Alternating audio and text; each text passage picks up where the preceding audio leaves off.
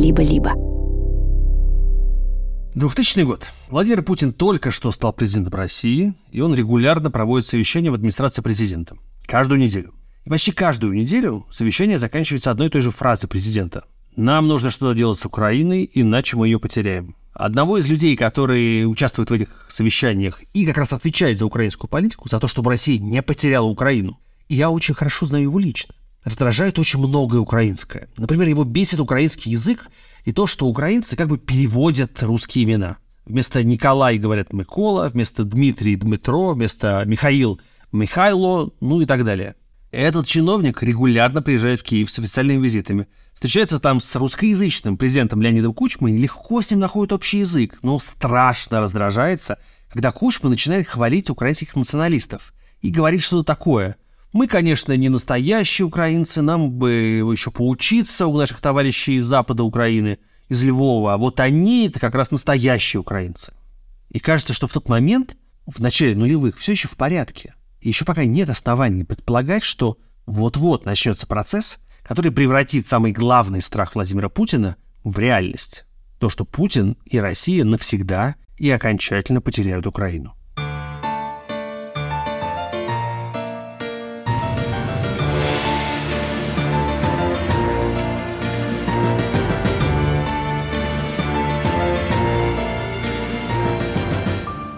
Меня зовут Михаил Зыгарь, и это подкаст «Империя должна умереть», в котором я размышляю о том, как Россия пришла к сегодняшней войне и что с ней будет после того, как она перестанет быть империей. Сегодня мой собеседник Сергей Плохий, профессор Гарвардского университета и, наверное, самый известный историк Украины в мире. Мы с вами оказались в очень странной ситуации, когда история во многом стала причиной войны. Или, по крайней мере, так многие считают, что эта война началась с лекции по истории и с того, что один человек, который случайно оказался президентом России, очень странным образом представляет себе российскую, украинскую мировую историю. Согласны ли вы с виной истории в том, что происходит, или это все, не знаю, отговорки? И на самом деле тут ничего, кроме борьбы за власть, там, стремления удержать власть нет, а история это просто притянули за уши. Я историк по образованию и, в общем-то, по профессии. Так что моя миссия в жизни – защищать историю, не обвинять историю как таковую. И я думаю, что мы вместе, все вместе каким-то образом не защитили историю от злоупотреблений. В целом, каждая война, каждый мир, каждое событие имеет свою предысторию. И в этом смысле вот эта полномасштабная война, которая началась сейчас, имеет историю. Это один уровень. А следующий уровень – это то, как история интерпретируется для развязывания этой войны. И то, что вот мы увидели сейчас, с чем мы абсолютно столкнулись, это возвращение имперских моделей исторической интерпретации. Моделей, которые происходят из XIX века, начала XX века, которые вот сейчас пытаются фактически реанимировать. Скажем так, война началась с большого исторического эссе о единстве русских и украинцев. Да? Вы имеете в виду статью Путина 2021 года? 2021 года про то, что один народ. Один народ, и потом уже в 2022, когда происходит долгая речь о признании Донецкой и Луганской так называемых республик как независимыми, фактически продолжение этого эссе, только теперь в устной форме. Любимые мысли вроде того, что Украину придумал Ленин. И эта модель, это, в общем-то, калька с каких-то идей, представлений, которые существовали в имперской России, которые были связаны, допустим, с белым движением, которые можно прочитать у Деникина, которые в какой-то интерпретации можно прочитать у Солженицына. И там, в общем-то, ключевая модель в чем заключается? Что существует один большой русский народ.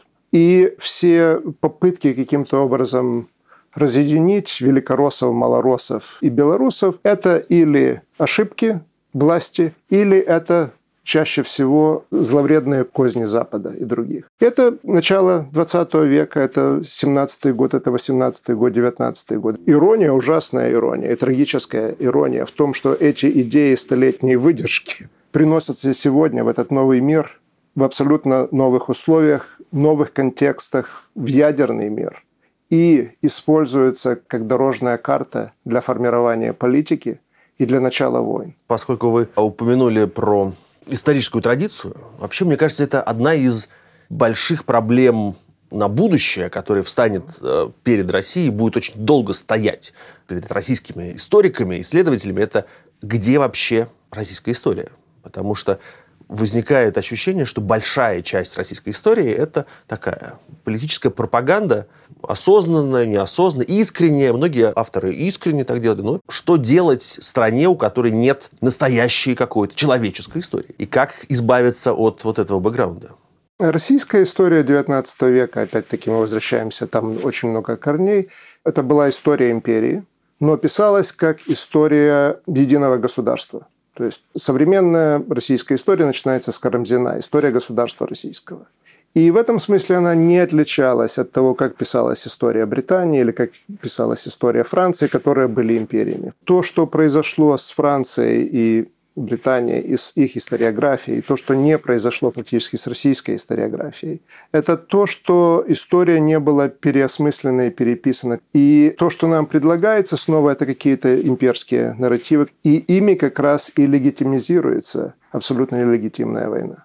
Так что я с вами согласен, нужно переписывание и истории России как не истории государства российского, а в 30-е годы XIX века пытались писать историю русского народа, но свое понимание было, что такое народ, что такое русский. А вот нужно фактически вернуться к проектам 30-х годов XIX века, которые оказались на тот момент невостребованным направлением исторической мысли, историографии и точно не попали в учебники.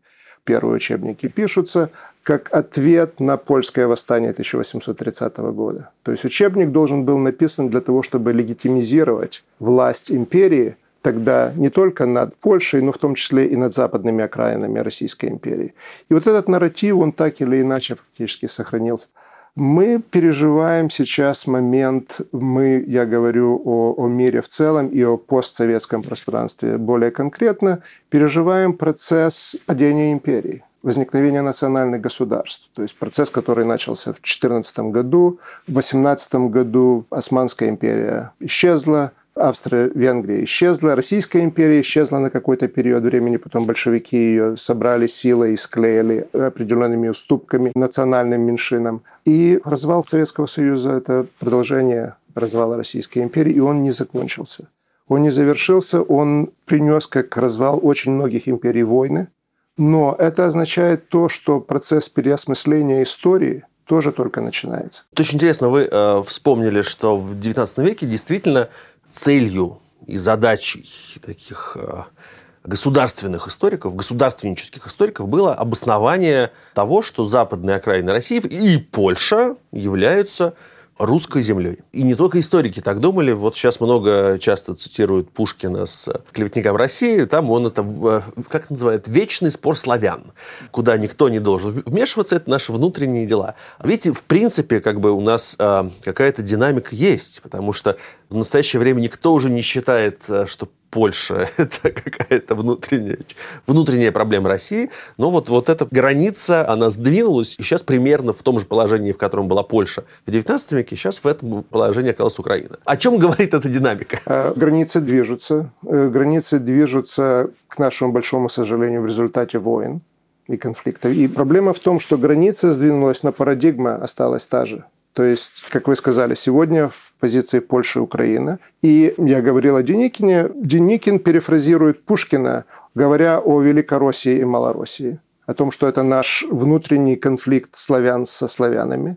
Это придумал не Пушкин, но Пушкин в это вляпался. Пушкин сформулировал это. Так что поколения после него так или иначе обращались к этому. Так что парадигма с польского восстания 1830 года до российско-украинской войны не изменилась. И в этом главная проблема. А что ж такое? Хочется спросить, почему остальные империи разваливаются и приходят к своему концу? Вот вы перечислили Османская империя, Австрийская империя и Британская империя даже как-то не так кроваво развалилась и не революционно, но тем не менее дезинтегрировалась и даже как-то это морально проработала. Что такое? Почему у нас дубль 1, дубль 2, дубль 3, развалилась одна империя, потом Советский Союз, и сейчас у нас дубль 3, и никак не может ни империя развалиться, ни ментальная империя никуда не уходит. В 91 году, когда вот Советский Союз распустили фактически главы 3 восточнославянских республик, мне казалось, что нам удалось обмануть историю. И, в общем-то, был такой какой-то позитивный настрой, что вот, ну вот мы в смысле человечества в целом можем учиться на ошибках других. Что вот был кровавый развал других империй. Франция воевала во Вьетнаме, Франция воевала в Африке. Британия очень-очень неудачно уходила из Индии, провоцируя войны. А вот Советский Союз мы наконец-то научились. То есть и лидеры одной республики, и второй, и третьей, и четвертой удалось каким-то образом это достичь без войны, без конфликта. Ну, потом сразу же стала появляться Чечня, стали возникать вопросы. Но, а может быть, это исключение из правил, которое подтверждает. Потом появляется Крым, опять-таки, надежда. Это, наверное, исключение из правил, которое подтверждает правила. Сегодня оставаться в такой же, так сказать, наивной рамке казалось просто невозможно. Очень ясно и очень понятно, что это процесс, долгий, болезненный процесс развала империи, который усложняется моментом, что вот восточнославянская связка, которая называлась одним русским народом в XIX веке, которая называлась братскими народами, период Советского Союза и так далее, там происходят и сейчас наиболее трагические, наиболее драматические разломы. Мы записываем это интервью сейчас в Британии. Я только что вернулся с встречи с писателем, который говорит о своей национальности как шотландец. То есть шотландцы, англичане и так далее – это создатели Британской империи. И вот то, что произойдет между англичанами и шотландцами – это еще открытый вопрос. Параллель – это русские и украинцы.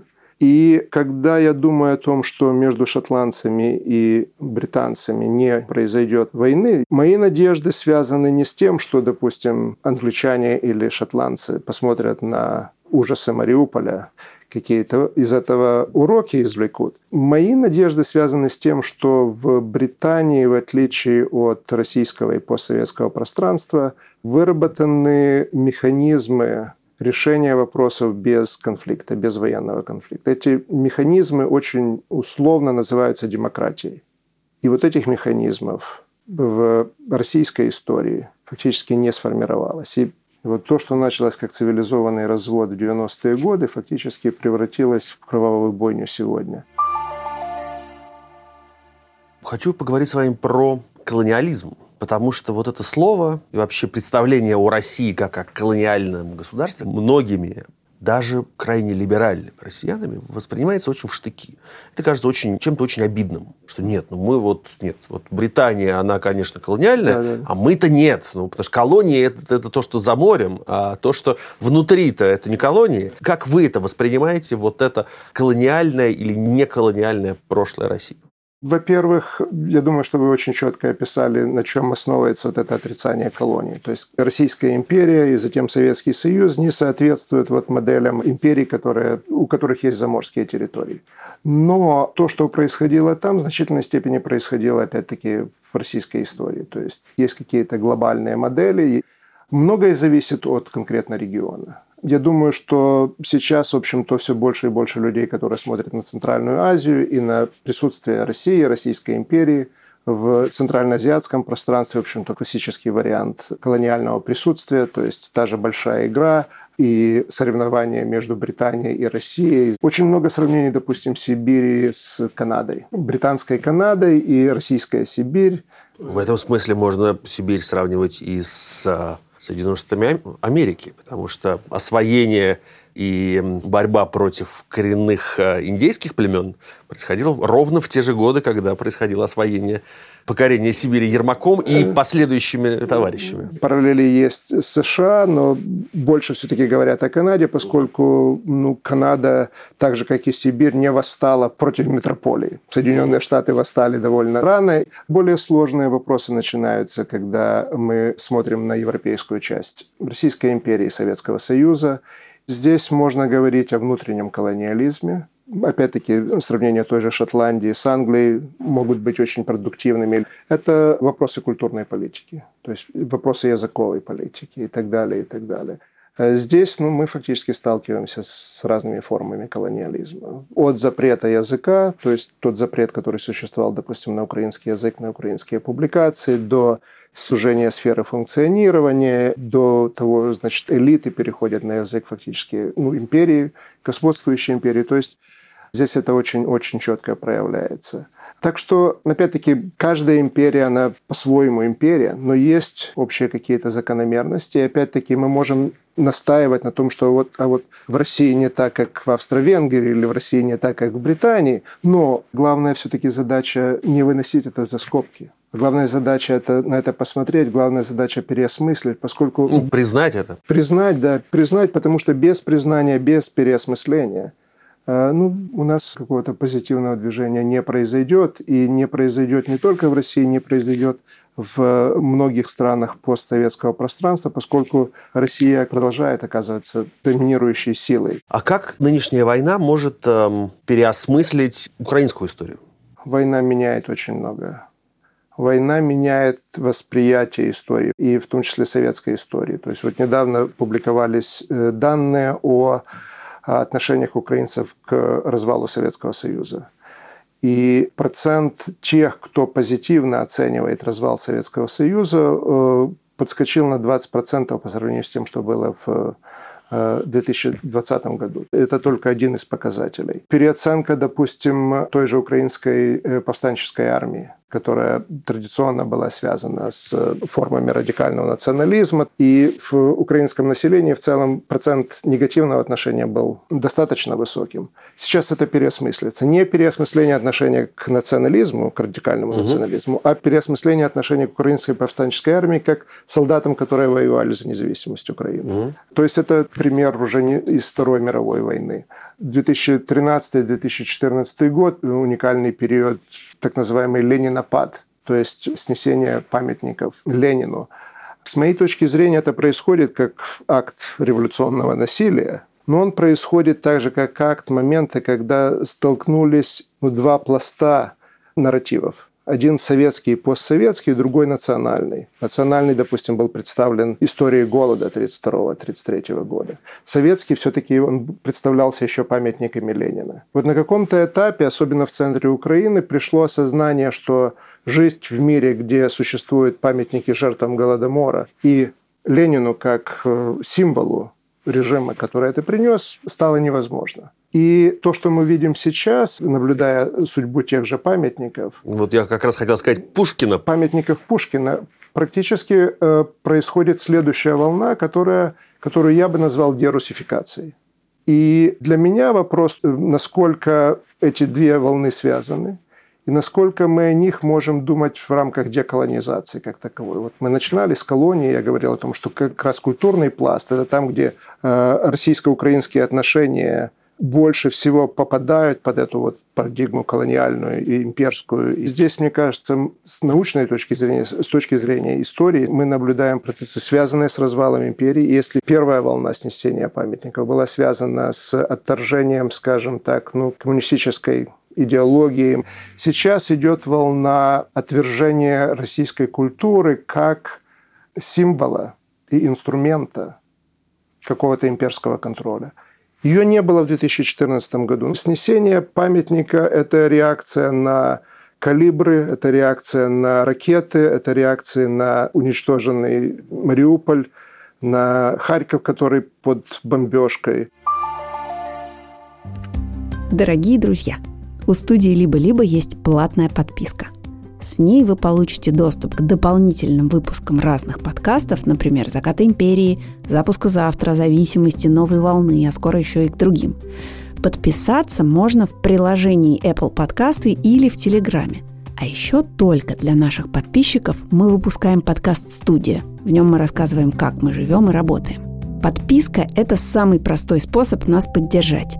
Все ссылки в описании выпуска. Спасибо, что слушаете. Как переосмыслилась уже такое событие, как Переяславская рада. И такая фигура, как Богдан Хмельницкий. Грандиозный, наверное, один из самых главных мифов, который создавался еще в Российской империи, потом так пришелся ко двору в Советском Союзе. Вот как быть с Богданом Хмельницким? Богдан Хмельницкий в центре вот этих имперских или околоимперских дебатов очень давно. Ну, достаточно сказать, что известный памятник Хмельницкому в Киеве – это не продукт стараний, условно говоря, украинских националистов, а продукт стараний сторонников единой неделимой России.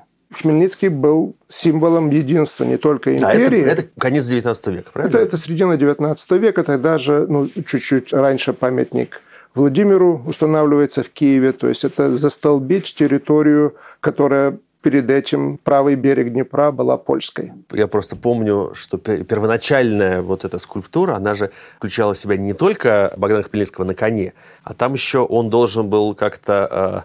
Конь копытами сбрасывал в пропасть поляка и еврея, кажется. То есть там вот это потом отсекли, когда уже памятник ставили. Но первоначальная скульптурная композиция включала и эту тоже. И это. То есть это как раз, в общем-то, подтверждает то, зачем ставился памятник. То есть территория, где поляки составляли значительный процент населения, где евреи составляли значительный процент населения, таким образом маркировалась как русская. И Хмельницкий был символом вот этой, так сказать, общей русскости.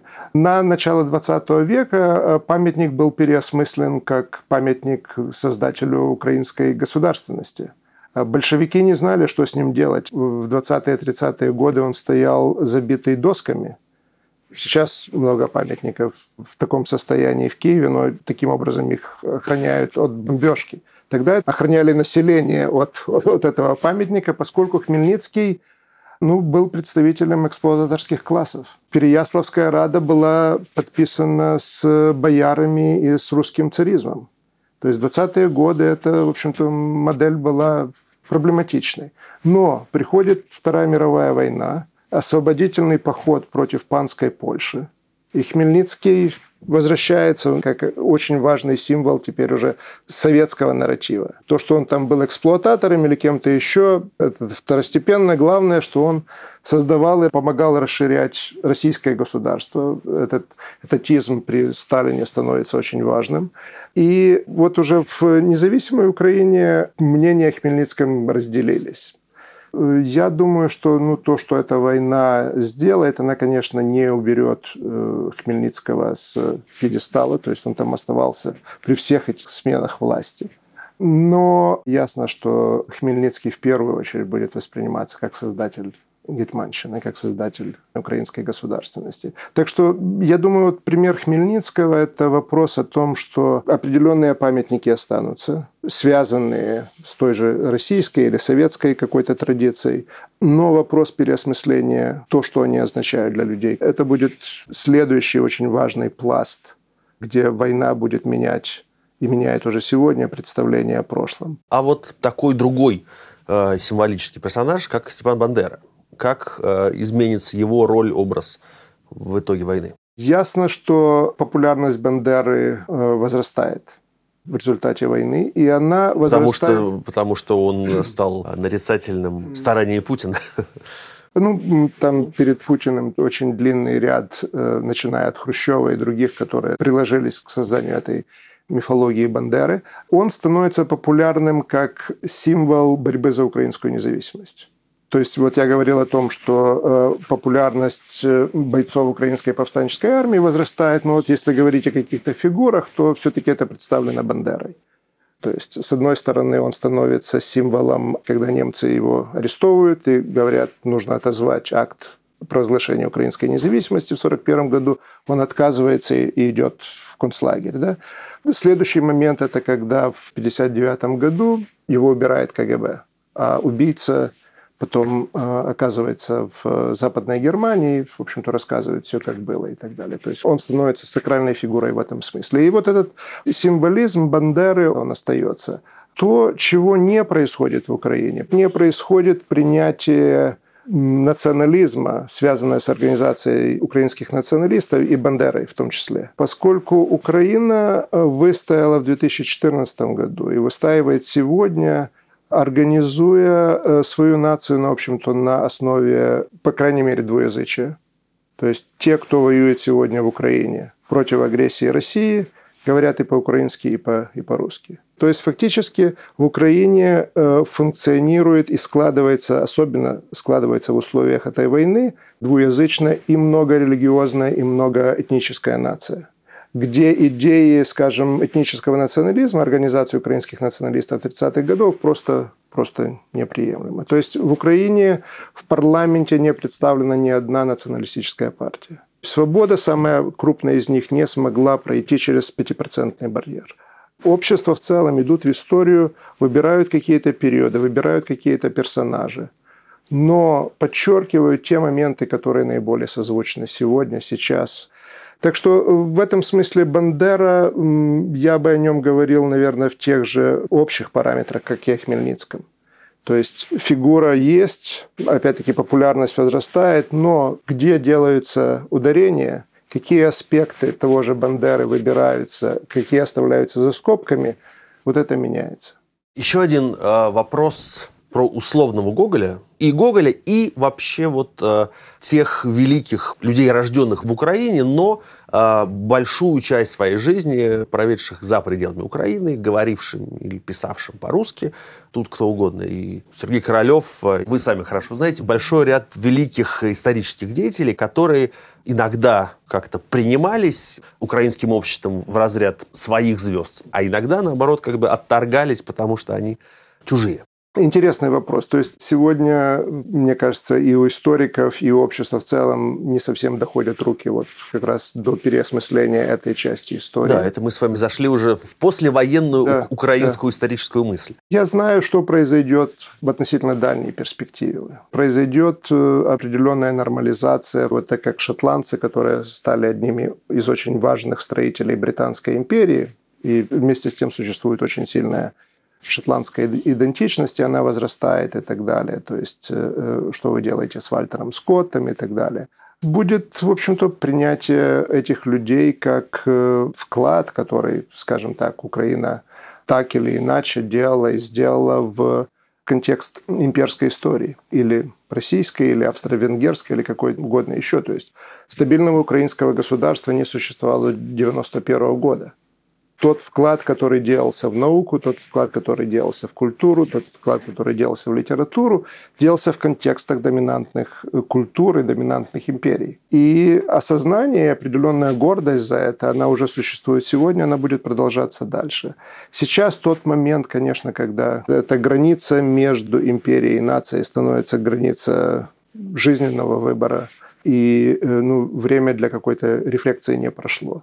Так что, я думаю, краткосрочный результат будет, наверное, против Гоголя, в сторону отторжения. Но более долгосрочный, я думаю, что произойдет нормализация. Вопрос вам как профессору Гарварда, как человек, который живет в Америке. Как меняется или поменялось стереотипное отношение к истории вот этого участка суши, которая раньше воспринималась как история России, а потом сейчас как-то уже фрагментировалась. Как меняется отношение у американцев, у американских исследователей в том числе? Где-то в районе 90-91 года произошел какой-то шок, то есть разрыв шаблонов. Оказалось, что Советский Союз не был Россией, так как его называли. Оказалось, что карта другая, карта намного более многообразная, и это дало толчок для развития, в том числе, разных наук, не только истории. Political sciences, та же антропология и так далее, связанная или с Украиной, или с Прибалтикой, или с Центральной Азией. То есть эти почти невидимые части советского и постсоветского пространства обрели свою легитимность, обрели своих исследователей. И возникла новая задача, с которой очень сложно справиться. Написать историю Советского Союза, которой не было бы истории СССР советского типа, где, в общем-то, фокус на Москву с какими-то вкраплениями, там, условно говоря, Душанбе или Киева или чего-то еще. То есть оказалось, что для того, чтобы написать историю Советского Союза, особенно культурную и в известной степени политическую и так далее, нужно теперь знать не только русский, нужно знать армянский, нужно знать молдавский, нужно знать украинский, неплохо было бы читать по-узбекски и так далее, и так далее. И я знаю вот 2 или 3 диссертации, которые сейчас делаются, где у людей 3-4 языка. То есть фактически история Российской империи, история Советского Союза только начинается в этом смысле. Что практически не началось. Переосмысление истории России как таковой. О России как ключевом элементе, игроке как раз империи. Что это означает для России, как нужно думать о России. То есть появляются сейчас вот попытки писать и о истории русского колониализма, и о истории русских в той же России или в том же Советском Союзе. Но вот эти процессы только начинаются. То есть первый толчок был, окей, понятие, что Советский Союз – это не только Россия, и давайте посмотрим, что происходило, скажем, в Казахстане. Сейчас вот начало второй какой-то волны. Давайте посмотрим теперь не только на Казахстан, давайте посмотрим теперь также на центр, на Россию, но уже другими глазами, через призму того, что мы знаем о Казахстане, через призму того, что мы сегодня понимаем об империи и то, как мы сегодня воспринимаем Советский Союз. Так что вот этот следующий процесс, и он будет этой войной ускорен. Чтобы показать, насколько мы отстаем в этом смысле, первая книга о Российской империи и как многонациональном формировании была написана тогда немецким, позже австрийским историком Андреас Каппелер. Он ее писал в конце 80-х годов, как Советский Союз разваливался. И вызвала, в общем-то, смену парадигмы. Этот процесс вот только начался. Последняя ваша книга была посвящена Карибскому кризису, ядерное безумство. Вы, очевидно, хорошо представляете себе, как была устроена природа страха, боязни ядерной войны в 60-е годы. И что в этом смысле изменилось? Есть такое ощущение, что почему-то вот это тотальное табу, которое было в Советском Союзе, ощущалось очень многими людьми, что лишь бы не было войны, все что угодно, но не атомная бомба. Сейчас почему-то, по крайней мере, вот я ощущаю это в какой-то части российского общества. Но и, в принципе, в мире разговор о том, что ядерная война возможна, он как-то отношение к такой постановке вопроса поменялось. Как вы это оцениваете? Почему изменилась вот эта природа страха и природа отношения к ядерному оружию? Да, один из главных аргументов этой книги о том, что не произошло мировой войны, не произошло ядерной войны в 1962 году, потому что, несмотря на кучу ошибок и недопониманий Хрущевым, Кеннеди, их объединяла одна вещь – это страх.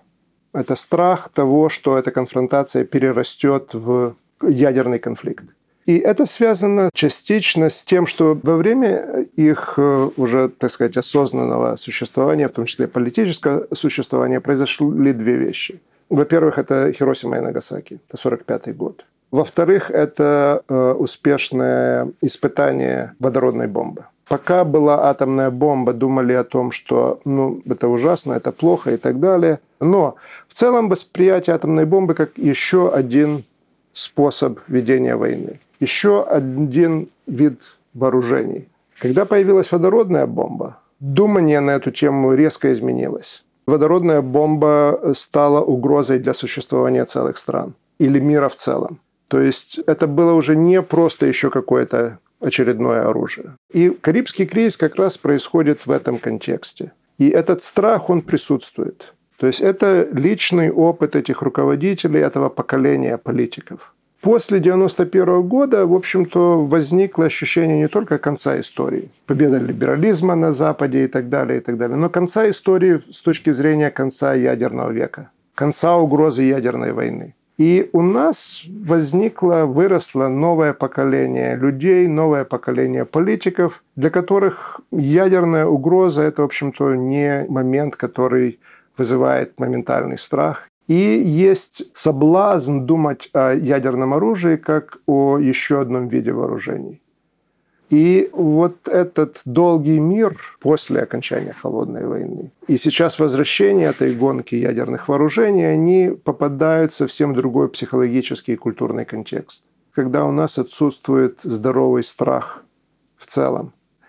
И еще один момент, если говорить уже о России, то здесь накладывается, по крайней мере, две вещи. Сегодняшняя Россия не Советский Союз в смысле экономического потенциала. Значит, тогда, по-моему, там 40% или 50% Советский Союз плюс социалистический блок. Сейчас Россия там, в зависимости от оценок, или входит в десятку, или не входит в десятку самых больших экономик. Но Россия осталась одной из двух ведущих супердержав. И вот этот разрыв между экономическим весом и весом геостратегическим. Ну, это еще как посмотреть, там еще Китай одной, может, из трех. Китай, в общем-то, это третьеразрядное государство, если говорить о ядерном вооружении. В мире ничего не изменилось, если говорить о ядерном мире, со времен холодной войны. С точки зрения арсеналов. Да, то есть Китай, Франция и Великобритания – это аутсайдеры вот этой игры, в которой по-прежнему остаются Соединенные Штаты и Россия.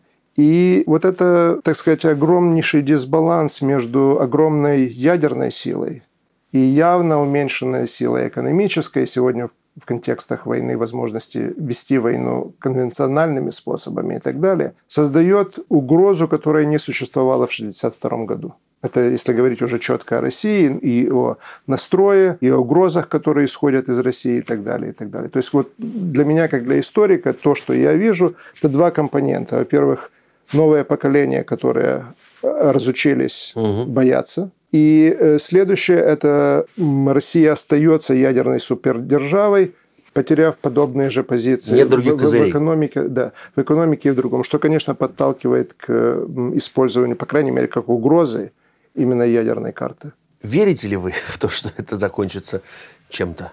Я хочу верить, что это до этого не дойдет.